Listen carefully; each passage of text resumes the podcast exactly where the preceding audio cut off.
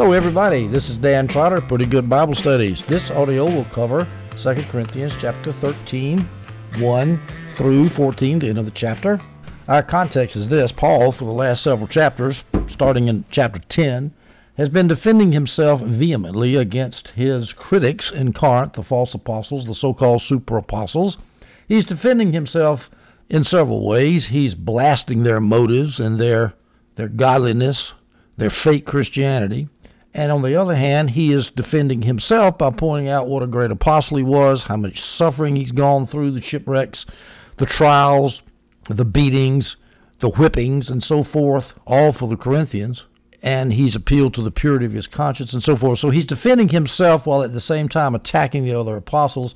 He's going to continue that in the last chapter before he gives his final sign off to the Corinthians. So we say here in 2 Corinthians 13 1 Paul says this. We see here in 2 Corinthians 13:1. This is the third time I'm coming to you, Paul says. Every charge must be established by the evidence of two or three witnesses. Now, Paul's already mentioned this in the last chapter, but this is the third time. He mentions it again. The first time was the letter to Corinth. The second time was the so-called painful visit, and the third time is this time coming down from Macedonia after having sent Titus and the praised brother and the tested brother down to Corinth to finish off that collection for the poor saints in Jerusalem. This is Paul's third time coming to Corinth, where he's going to stay down there for 18 months before he goes back to Jerusalem. Now, I say that. Some people dispute whether it's actually the third time. Some say he was actually planning for a third time. I don't believe it for a minute. But John Gill and Adam Clarke say that, that this second epistle, that this is the third time I'm coming you to you, he said the the second epistle that Paul had sent the Corinthians, the so-called severe letter, the painful letter, that that was counted as a visit, and so the second visit was not the actual painful visit, but was the pain, severe letter. I don't believe that. John Gill says that uh, perhaps Paul never made a second visit, and that would be by referring to the painful letter as a visit. I don't believe that. Uh, one thing that uh, adds confusion here, remember all these old commentators that I use, they all use the King James, and the King James translates it this way I foretell you as if I were present a second time, as if I were present a second time. And one of my commentators says the English version, the KJV, is quite inconsistent with 2 Corinthians 13:1, where Paul says, This is the third time I'm coming to you. Especially when in verse 2 he says, I warned them while absent as I did when present on my second visit. So the second visit, he was present. So I, I take that to be the severe visit, the painful visit. And so this is the third time. First time is when he started the church in Acts 18. The second time is the painful visit, probably sometime between the first and second letter. We don't know when exactly. And the third time that he's planning to come is when he follows the letter of Second Corinthians on into Corinth as he follows Titus, Titus and the praised brother and the tested brother down into Corinth as he prepares to stay there for 18 months, collecting the money for the poor relief fund to carry to Jerusalem as he gets ready to return home at the end of the third journey. Now, Paul says at the end of verse 1 every charge must be established by the evidence of two or three witnesses. Some people say that he's referring to the two visits, and the third visit would be the third time that he had come and testified to his innocence. And so, hey, that's enough. I've proved it with three witnesses. That's according to the Old Testament Jewish law, which of course is well established. Deuteronomy 19:5, a single witness shall not suffice against a person for any crime or for any wrong in connection with any offense that he has committed. Only on the evidence of two witnesses or three witnesses shall a charge be established. And so, so people argue, and it does sound like it. Paul is referring to that as he said, "It's the third time I got three witnesses. I'm innocent." And the church discipline verse also goes along with that. Matthew 18:16 the, if the, he, the sinning brother, does not listen, take one or two others along with you, that every charge may be established by the evidence of two or three witnesses. So that was a common judicial proceeding, and Paul is using that, so it is said. Or it could be that Paul is not referring to the three visits. He's just referring to the to old, uh, established Old Testament law that it takes two or three witnesses. He's not particularly referring to the three visits, but I think he is. Here's some other options. Well, the idea that Paul's witness was backed up by his three visits, as, as which constituted three witnesses. John Gill, Adam Clarke, and Jamieson Fausset Brown all mentioned that. But here's another option. Maybe the three witnesses are Stephanatus, Fortunatus, and Achaicus. Remember, they were in Ephesus, having come from Corinth, and Paul had sent them back at one time. And so Paul is saying, hey, those three guys established my innocence too. Every charge is established by three witnesses, and there they are: Stephanos, Fortunatus, Stephanas, Fortunatus, and Achaicus, the three leading brothers at Corinth. Well, that's clever. Clarke denies it. I don't think it's true. So here are three options. He's referring to the three visits; those are his three witnesses, or he's referring to three brothers, Stephanos, Fortunatus, and Achaicus; those are his three witnesses. Or third option is Paul would use judicial fairness when he arrives at Corinth, as Jamieson, Fausset, and Brown affirms. There's no reference to the three visits. He's just saying, look, I'm going to have plenty of evidence when I get to Corinth, and I'll prove it to you with three witnesses. I mean, after all, he's going to have Stephanos, Fortunatus, Achaicus, Titus, the praised brother, the tested brother, plus all the people who knew him when he was there at Corinth before. He's going to have plenty of witnesses to prove he's innocent. We go now to verse 2, chapter 13. I warned those who sinned before and all the others, and I warn them now while absent, as I did when present on my second visit. That would be the painful visit. That if I come again, I will not spare them. That's one reason that visit was painful. Paul read them the riot act, said, You guys better straighten up, quit shacking up with your secretary or whoever it is you're shacking up with. So this sounds very much like the second visit because he says, I warn you, I warn you, all of you who are sinning, I'm not going to spare you. That does sound like a painful visit. So I, I suspect that's what it is. Now, when he says, I will not spare them, what's he going to do to them? I imagine it's verbal chastisement. He's going to read them the riot act.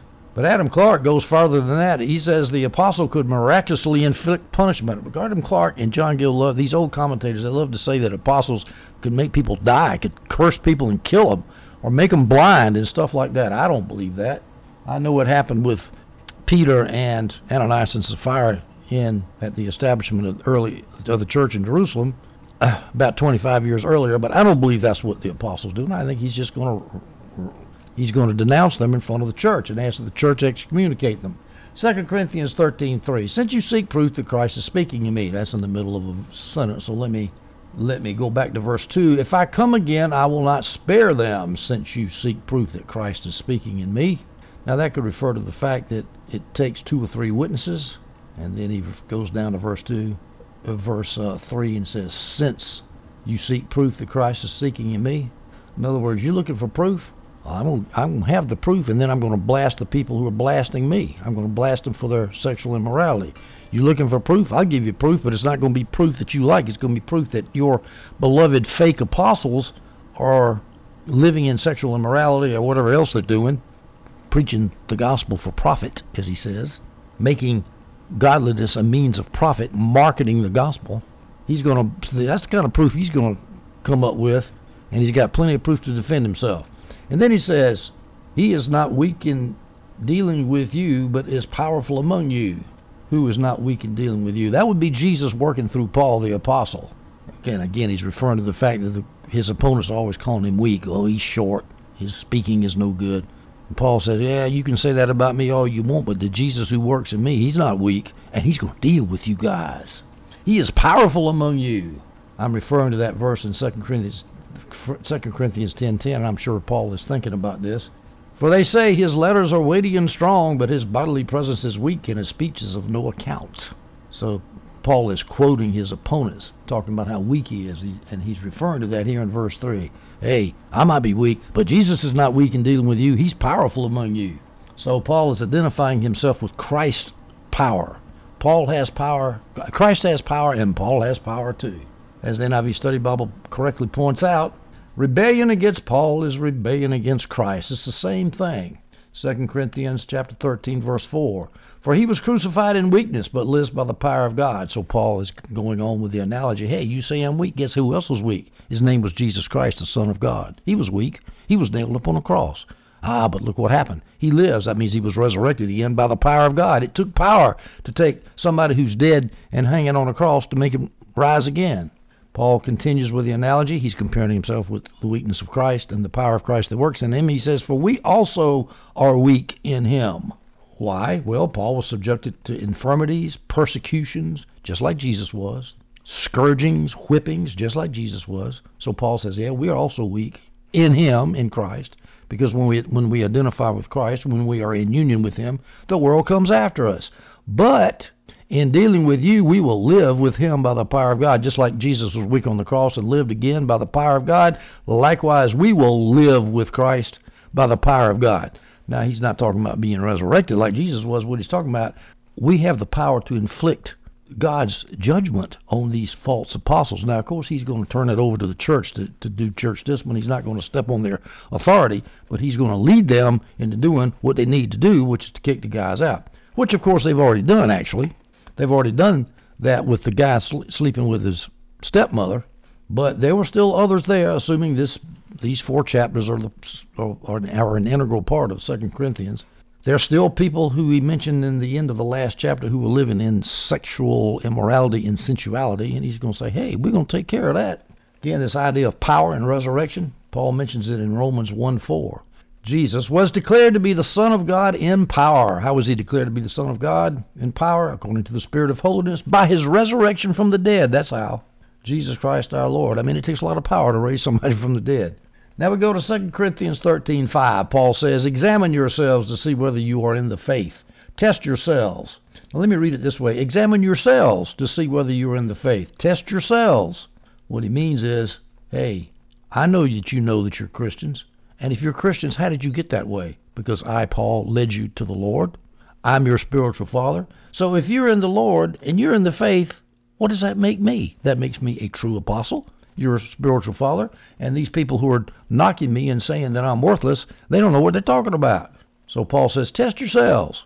Or do you not realize this about yourselves that Jesus Christ is in you? And of course, he, it's this rhetorical question. He means he means the expected answer is yes. Of course, they realize that Jesus Christ is in themselves. Paul appeals to the subjective witness of the Holy Spirit in the hearts of the Corinthians, and then he says, unless indeed you fail to meet the test, now, what Paul is doing is putting the Corinthians in a logical box. If they test themselves and examine themselves and say, Yeah, I'm a Christian, that means that, hey, Paul's their spiritual father, so therefore Paul's right. If they test themselves and decide they're not in the faith, well, then what are they criticizing Paul for? For not being in the faith. They haven't got any right to criticize Paul if they think they're not Christians. So Paul is appealing. The, the foundation of his argument here is their Christianity, the fact that they are born again and they know it because all you know Christians know if you're born again or not. This idea of appealing to a subjective witness is not good enough. That's actually true. It takes objective witness too. It takes miracles. Paul mentioned all the miracles he had done among them. He used objective witness, but he also appealed to the purity and sincerity of his conscience in the earlier part of his book. And now he's appealing to the subjective witness of the Corinthians. So there's nothing wrong with using both subjective witnesses and objective witnesses. Nothing wrong at all. Not only other objective witnesses, he, he appealed to the Corinthian church as an objective witness. He said, Look at you. I've established this church. Hey, that's evidence that I'm of God. Nothing wrong with objective witnesses. Nothing wrong with subjective witnesses. We don't need a false dichotomy to say we need one over the other. We need them both. Even though subjective witnesses by themselves are subjective obviously by definition, and people can therefore deny them easily. Now we go to 2 Corinthians 13:6. I hope you will find out that we have not failed the test. I assume that means the test is whether I'm a true apostle or not. And again, that's the editorial we. He's talking about Paul, I, Paul. I hope that you will find out that I have not failed the test, he means. And of course, Paul was totally confident they would discover Paul had passed the test. He was obviously no reprobate. They knew that Jesus Christ was in him. He had led them to the Lord. So when he says hope, he means a absolute confident expectation that they're going to know that Paul is a true apostle. He has not failed the test. Now, if they do think he's failed the test, well, then guess what? They're his spiritual children, so I guess they failed the test too, as Jamieson Fausset Brown points out. Now, he knows that that's not going to happen. He knows that they're saved. So he's saying, look, he basically what he's doing here is appealing to his spiritual fatherhood. Quit listening to these false apostles. I, I led you to the Lord. You know it. I know it. So examine your examine yourselves, then you'll know it. Then you'll know that I'm the real deal. I'm a true apostle, not a false apostle. We go to 2 Corinthians 13, verse 7. But we pray to God that you may not do wrong, not that we may appear to have met the test, but that you may do what is right, though we may seem to have failed. Now, Paul, this is one of Paul's, what I call his little turgid prose, hard to understand what he's talking about. Well, first of all, let's talk about when he says, We pray to God that you may not do wrong. Paul there is referring to the various sins of the Corinthian church, as the NIV Study Bible points out. And of course, if you read 1 Corinthians, you will see that the Corinthian church was divided in factions. They relied on fleshly philosophical wisdom and Greek rhetoric. They were spiritually immature, drinking milk of the word rather than eating meat of the word. They did not exercise church discipline against the man who was sleeping with his, not with his mother in law, with his stepmother. The Corinthians were suing each other in pagan courts and making horses' asses out of themselves in front of the pagan public and hurting the gospel of Christ. They were abusing the Lord's Supper, getting drunk at the Lord's Supper, and eating having a big feast before the poor brethren got there. That's what most people think, and I think that's true. They abuse spiritual gifts because the uh, the revelation gifts were being used by folks to to stomp on other gifts, so that uh, only some people were exercising the gifts in the body and others were not and they were tolerating people who denied the resurrection of the dead. Okay, so they had a lot of stuff. And so Paul says, look, that's what I'm concerned about, not whether I pass the test, not whether you think I'm a true apostle or not, although that's important. But the main thing I'm interested in is that you quit all this nonsense. He says, I pray to God not that we may appear to have met the test, nor it's not that you think that we are true Christians, but rather that you quit doing all this sinful stuff that's wrecking the church. And he says, I, I, I pray to God that you may do what is right, though we may seem to have failed. In other words, even if you think I've failed and I'm not a true apostle, I still my main goal is that you do right, even if you think I'm not a good apostle. He's he's putting the priorities where they belong. Let me read that again.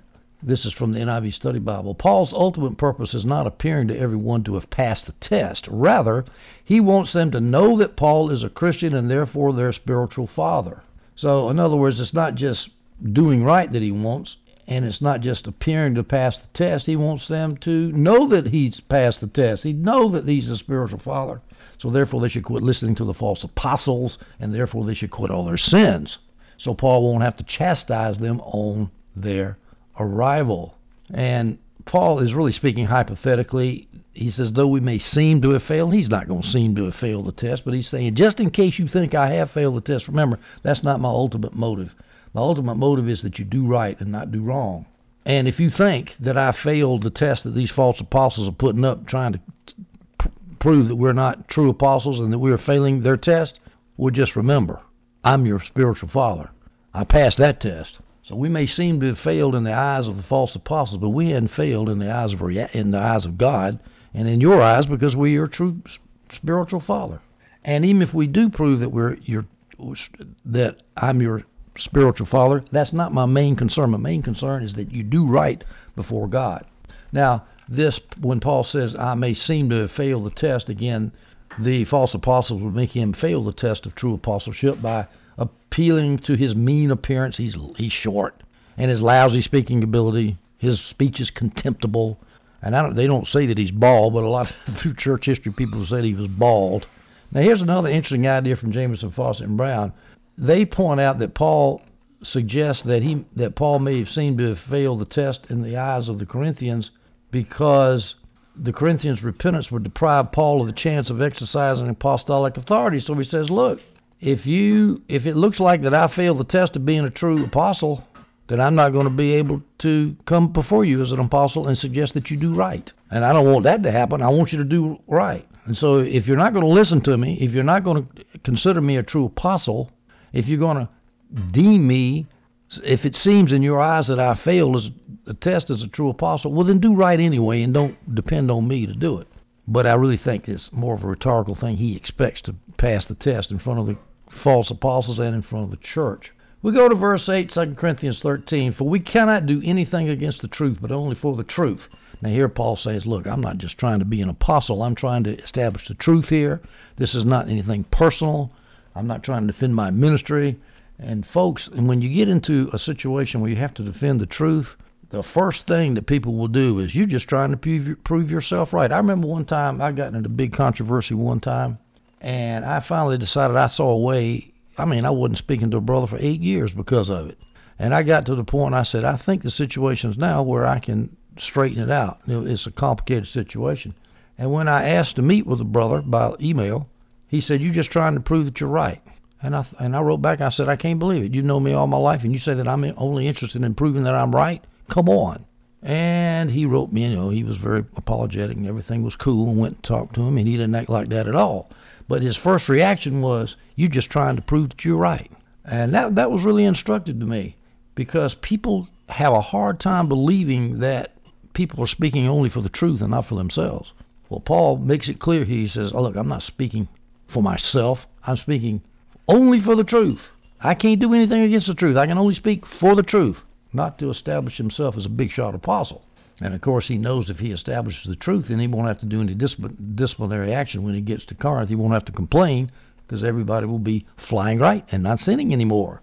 2 Corinthians 13:9 For we are glad when we are weak and you are strong. Paul goes back to the weak strong metaphor. He's already mentioned that he's weak, but he's the, but in Christ he's powerful, just like the resurrection of Christ was powerful. And so he plans to be powerful when he exercises his authority in the church. And now he shifts the metaphor a little bit and he says, We're weak. In other words, we don't have to exercise our authority. We don't need to be strong among you. We can be weak among you. Why? Because you're strong, because you're doing what's right. You've repented. You've straightened up the mess in the Corinthian church. So we don't have to be strong. We can be weak. We don't have to exercise church, uh, exercise apostolic authority in a strong way anymore. Why? At the end of verse 9, your restoration is what we pray for. Now, notice that all chastisement, all church discipline, as a matter of fact, is for restoration. Your restoration is what we pray for. Paul's goal was restoration, not punishment. He didn't have to punish them a bit. They, the, the sin itself carried its own punishment. The fact that they learned their lesson and they repented, that's good enough. Now remember, Paul has already received word from Titus, who came back up from Corinth, and he told Paul that the Corinthians were flying right and everything's cool. Now Paul's been a little severe here, so severe that people sometimes people say some people say that chapters 10 through 13 is the severe letter that got tacked on to the end of the Second Corinthian letter. I don't think so. But we do have to note the change of style here. He's going back and warning them again. Hey, you're flying right. Titus says you're flying right, but let's keep it that way. Don't backslide back into your former evil ways. 2 Corinthians 13:10 For this reason Paul continues I write these things while I'm away from you that when I come I may not have to be severe in my use of the authority that the Lord has given me for building up and not for tearing down. And of course Paul appeals to his authority here, but it's again it's moral authority. He can't do anything unless the church agrees to it, unless the church agrees to kick out sinners that are committing sexual immorality or whatever. I mean, what is he going to do? Call the police? Call the secular government to enforce his orders? Of course not. He only had moral authority, and that moral authority was given to Paul for building up and not for tearing down. Again, many people who are sinners, they think that when authority is exercised against them, it's just to tear them down. You don't love me. You don't want me to. You just want me to ha- no have no social life because you won't let me go out and date those nasty drug running testosterone filled boys. I love them. You you just tearing me down. You're tearing down my social life. You know, you've heard it. Kids do that all the time, and adults can be like kids too. And so Paul has to tell him, look, I'm not trying to make your life miserable. I'm trying to help you. We go to verse 11, 2 Corinthians 13. Finally, brothers, rejoice. Aim for restoration. Comfort one another. Agree with one another. Live in peace, and the God of love and peace will be with you. Ah, there is nothing better than a church that has all that restoration, comfort, agreement, peace, love. Can't beat it with a stick. And remember, restoration, aim for restoration. The main purpose of church discipline is not discipline, it is restoration. We probably ought to say church discipline and restoration every time we confront the term or any time we use the term. We go to 2 Corinthians 13, 12 through 14, and we will finish up 2 Corinthians. Greet one another with a holy kiss, Paul says. This is a standard sign off he uses. Holy kiss is still a common use in the Near East. It's comparable to a handshake in the Western world. It is a cultural thing. Nobody argues today that Christians ought to do because of a pattern, ought to kiss people on the cheek with a holy kiss. Nobody would argue that. It is obviously a non theological cultural practice. However, I would like to point out that gender roles for men and women are not cultural, they are transcultural. They apply to every culture Chinese, Mongolian, Californian, American, and British. It doesn't matter. Gender roles are rooted in God's creation. We have to emphasize that now because half Western culture can't distinguish a man and a woman. You just declare what you are when you're born. Oh no, you're too young, so you have to give you you got to have your parents give you gender arresting drugs, puberty delaying drugs, so that you can make your decision on what gender you're going to be at at, at the age at, at a responsible age. This is nothing but child abuse. It is amazing to me that is how corrupt and degraded our unisex, anti-gender culture has become. Feminism on steroids. Here it is, ladies and gentlemen. Church didn't listen to the world. The world didn't listen to the church about feminism, and half the church adopted feminism, and now we're paying the price. But That has nothing to do with the holy kiss. So I would hope that no evangelical feminazi would try to use this passage to support his gender bending theology. Paul says, All the saints greet you. That would be all the saints in Ephesus.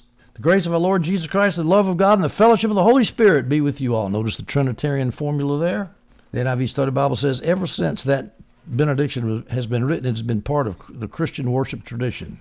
The grace of our Lord Jesus Christ and the love of God and the fellowship of the Holy Spirit will be with you. And fellowship is koinonia, which means sharing, participation, communion of the Holy Spirit. We're one with the Holy Spirit, which means we're one with God. We are in union with God. We are in union with Christ. That's a test. If you want to get past that test, you want to know whether you're in the Lord or not, check that one out. Are you in union with Christ? If you're in union with Christ, you're going to know it. I like these presup apologists. They've got a standard answer when they ask uh, atheist or evolutionist, "Could you be wrong?" And they say, "Well, of course I could be wrong." And then they do a tu quoque. They say, "Well, what about you? You could be wrong too. You could be wrong about Jesus." And the presup apologist answers and said, "No, I'm married to my wife. I can't be wrong about being married to my wife. I'm married to Jesus. I'm in union with Jesus. I know him. You, I can't, I can't be wrong about that. And that again is an appeal to a subjective experience. But hey, like I just finished saying, there's nothing wrong with doing that. Paul does it all the way through Second Corinthians. Ladies and gentlemen, we are finished with Second Corinthians chapter 13 and with the book of Second Corinthians. In our next audio, we're going to start with the book of Galatians, and Paul starts dealing with that nasty problem of legalism. Hope you stay tuned for that audio. Hope you enjoyed this one.